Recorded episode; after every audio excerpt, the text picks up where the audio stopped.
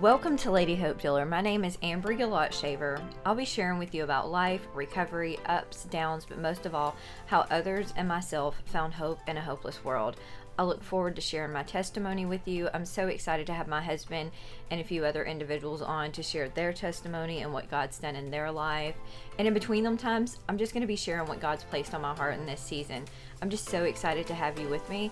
So let's dive in.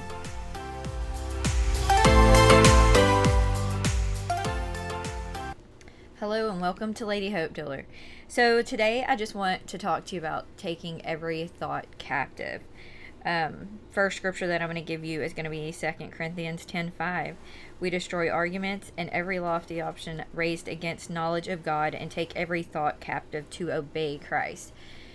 So to obey Christ, um, our thoughts like it's as easy i had a pastor some years ago and he had preached on this and he had talked about like you know, whenever a thought would come to his mind, he sometimes he would do a prophetic act at one point where he would grab it from the air and capture it with his hand and say, "Okay, this is not of God." And he threw it to the ground and told it that it had to obey Christ. And whatever came to the mind, you know, even with myself, that whenever a negative thought comes up, I have to think on something positive. You know, our thoughts, I believe that our thoughts, like we all know that the battlefield of the mind is a huge thing, that, you know, it starts in your mind and then it starts racing and going and what if and oh my goodness, like, I have been that person, the what if, like, oh my gosh, what if I leave the house and there's a wreck? What if I do this? What if this happens? And you can get yourself wrapped up in such a situation that um, um, a a prophet's wife had stated it, and I think I've mentioned it before on here, where she said that she had been involved in so many traumatic things in her life, but yet none of them actually happened. And the fact is, is that it was the what if process. The what if this happens? What if that happens? What if it doesn't happen? You know, Joyce Meyers stated that positive thinking doesn't just happen, it's something you have to do on purpose. So every day I have to wake up and declare and decree over myself positive things, scriptures. Like I have, um, I dealt with, you know, anxiety, panic, depression, all these things. So, whenever I start to feel as though those things come back, like I need to sit down with a stack of scriptures and say them over myself daily. That means that I'm not in the Word as much as I should be. This means that I need to start praying more. I need to start seeking God's face. That means that I've taken a step back from where I was. And I'm not putting that on you, I'm not putting that on anybody. I'm just saying for myself that if I find myself in that situation and I start to feel overwhelmed and anxious and aggravated and panicked, I need to go back. Like, literally, the first scripture I'll tell myself is that God isn't giving us a spirit of fear, but a power, love, and a sound mind. A sound mind. The Bible talks about that we need to renew our minds daily. So, you know, taking our thoughts captive today might look like okay,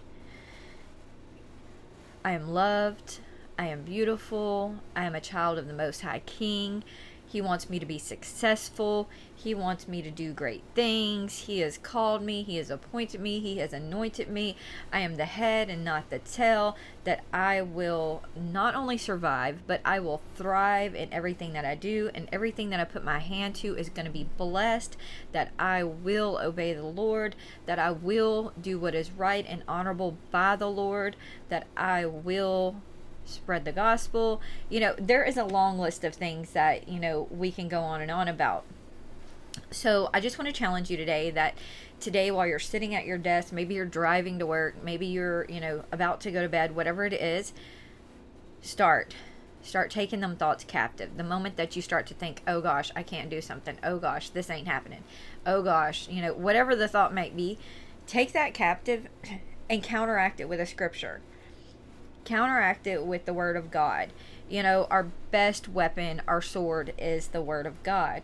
Open your Bible. You know, there's um YouVersion Bible app. You can literally type something in. Like you can go through and it, it has anger, anxiety, um, saving, you know, all these things. Like you can just hit that and then it's gonna pull up those scriptures that are in reference to that situation and it's gonna help you. You can read through them while I was going through a serious time of depression, I'd pulled that up and I got some little neon green index cards and I wrote down probably like 35 scriptures. And every single morning, whenever I would drop my kids off at school, I would drive to a little park that we have locally where people walk, and I would sit in my truck and I would read those scriptures out loud over myself. Sometimes I did it just once a day. Other times I might have had to pray them scriptures or, or read them scriptures out loud like 10 to 15, 20 times. It just depended upon the situation in the day. But by reading those scriptures over myself, I was then placing something positive in my mind. I was replacing a negative with a positive rather than stirring and stewing on things that was not of God. I was replacing it with the word of God. And we all know what that does. It changes. It changes the situation, the circumstances. You can go from negative Nancy to, you know, smiling Susie, whatever the situation is, you know. We have to know that we're not guaranteed tomorrow, but we can make the best of today. And the best of the day might just be you waking up and looking in the mirror and saying, you know what? I am a child of the Most High King. He loves me more than anything in this world. He knows every hair on my head. He has saved and bottled up every tear that has came out of my eyes. Like he loves me so much that he sent his son to die for me. And I think that's what we need to think on this Monday that, you know, we have a new day, a new week, we have a new chance, and that we need to be that positive person in our own lives. We can't always look for someone else.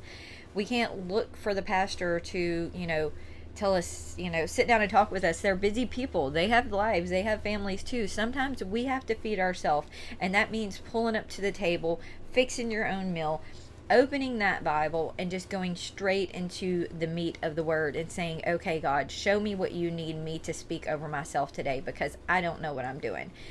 So that's where we are today. And again, I want to encourage you get into your word today. Read the Bible for 30 minutes. Read it for 10 minutes. Maybe you're going to read it for 5. I don't know. Maybe have it playing on your way to work through the YouVersion Bible app on your your radio system. I don't know. Whatever it is, just get into the word, listen to it, live off of it, breathe it, sleep it. I play scriptures out loud at night. I do it all the time. I have videos that I, you know, I play out loud that is healing scriptures that um are strength scriptures. Like it just depends on where I'm at. Like I'll play those scriptures. I might not be awake, but my spirit is awake. My spirit man needs to interact with the Holy Spirit. So, um, we love y'all. God bless y'all. Thank y'all for tuning in. I hope this impacts you positively today. Uh, remember that you are the person that God has made you to be and that you're not where you was a year ago and you're not where you're going to be a year from now. Keep pushing forward. Don't go back. Don't look back.